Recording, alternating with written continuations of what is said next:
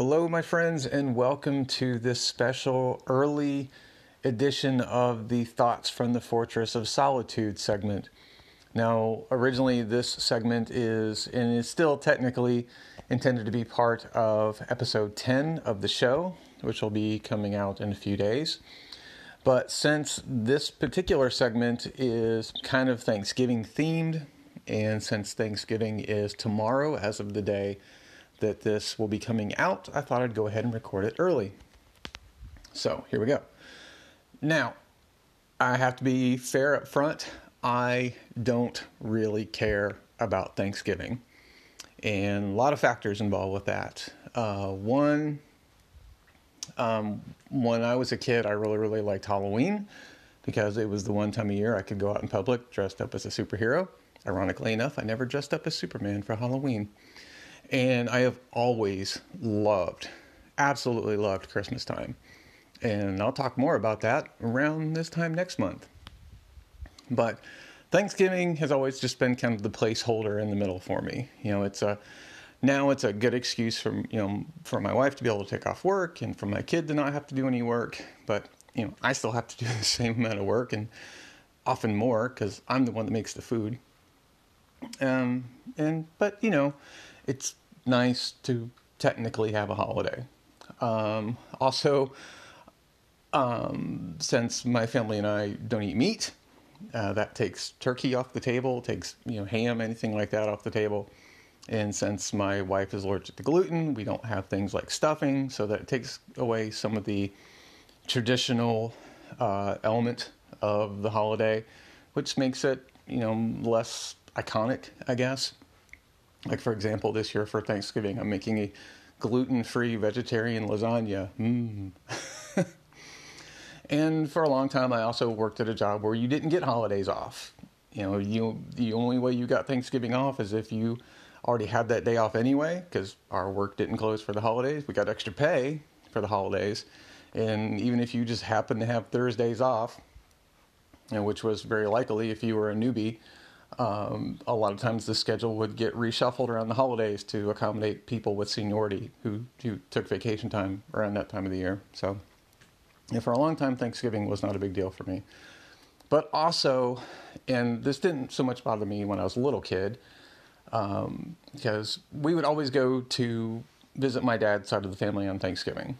And we'd sit down and we'd eat. And we didn't have a huge family. It was like me, my mom and dad, my grandma, because my grandpa had already died by that time and my dad's sister and uh, her husband and their two kids. So relatively small Thanksgiving get together, and we'd eat. And then my cousin and cousins and I would go outside and play while my while my dad and my uncle watched football, and that was it.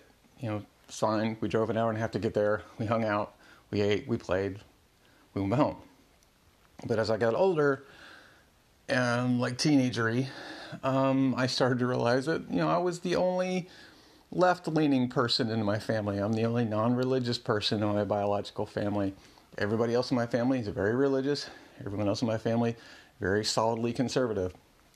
And so as we got older and I started, you know, not going outside after dinner, I started sitting around the table with the rest of the adults.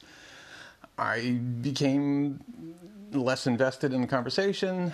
I became, I wouldn't say alienated, I just didn't join in but it felt alienating.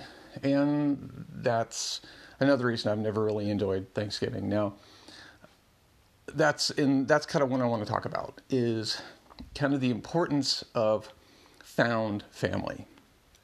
Because if it wasn't for my wife, I really wouldn't have a family that I wanted to hang out with. I don't, you know, I've mentioned this before, I don't get along with my parents. Um, and I don't have a lot of closer relationship the rest of my biological family. I talk to my dad's sister every once in a while. I call my grandpa, who's like in his 90s and still alive, every week just to check on him to make sure he's still okay. But we're not close, which is sad because I was really close to my grandpa. That's my mom's dad when I was a little kid. But um, but you know, my wife and my daughter are my family, and you know, my wife and I we became a found family, and you know, through them you know, through the two of us, we then created a biological family. and we hang out with her parents some, um, but still, we're not ideologically aligned. Like I said, I'm very far to the left. I'm very much a progressive. My wife's family, they're more to the left than my family, but I would say them say call them more like centrist independents. And so, you know, we still disagree on a lot of stuff. And we have our other issues, but you know, we're we're all civil. But it's really my wife that I consider my family. And um, for many years in the 2000s, we had a, a, very close circle of friends, some of who unfortunately passed away, some of whom drifted off to other things. You know, we moved away. We moved from the Atlanta area to Florida, and uh, so we really only.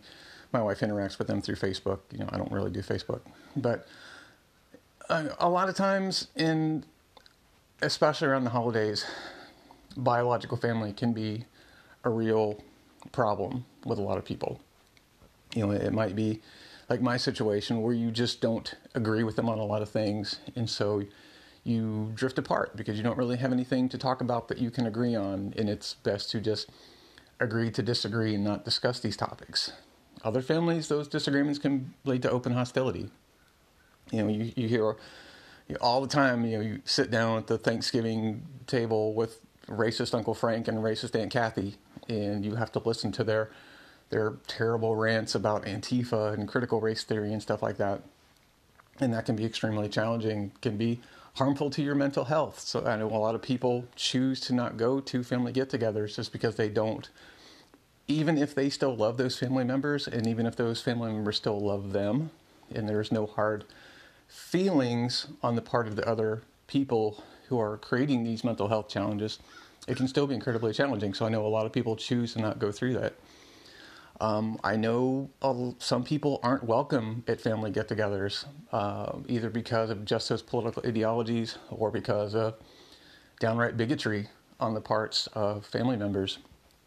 You know, there might be issues of, of homophobia, it might be issues of racism involving mixed race couples, things like that. Um, that can be very, very harmful to you know the health of the family, and or it could just be that you live somewhere where you don't have any biological family to get together with. They live on the other side of the country, or everyone has passed away.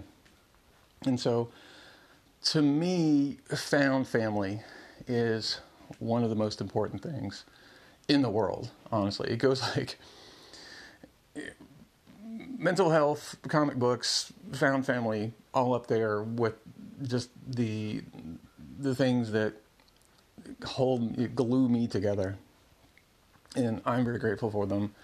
And you know, if if you were in the situation where you don't feel comfortable around your biological family, or you're actively not welcome, or you just don't have any, you know, I hope that you have very close friends. I hope you have, you know, a you know, a significant other that you can spend the time with.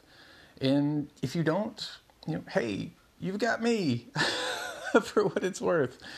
And if you want to reach out on on Twitter and say, "Hey, man, you know, my day is sucking, and I just need some somebody to chat at for a minute," you know, please reach out. You know, I, I'd love to talk to you.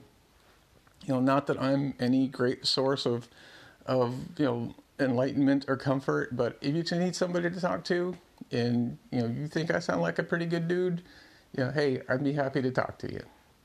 Because, you know, as I say, every episode, I love you. And I really mean it.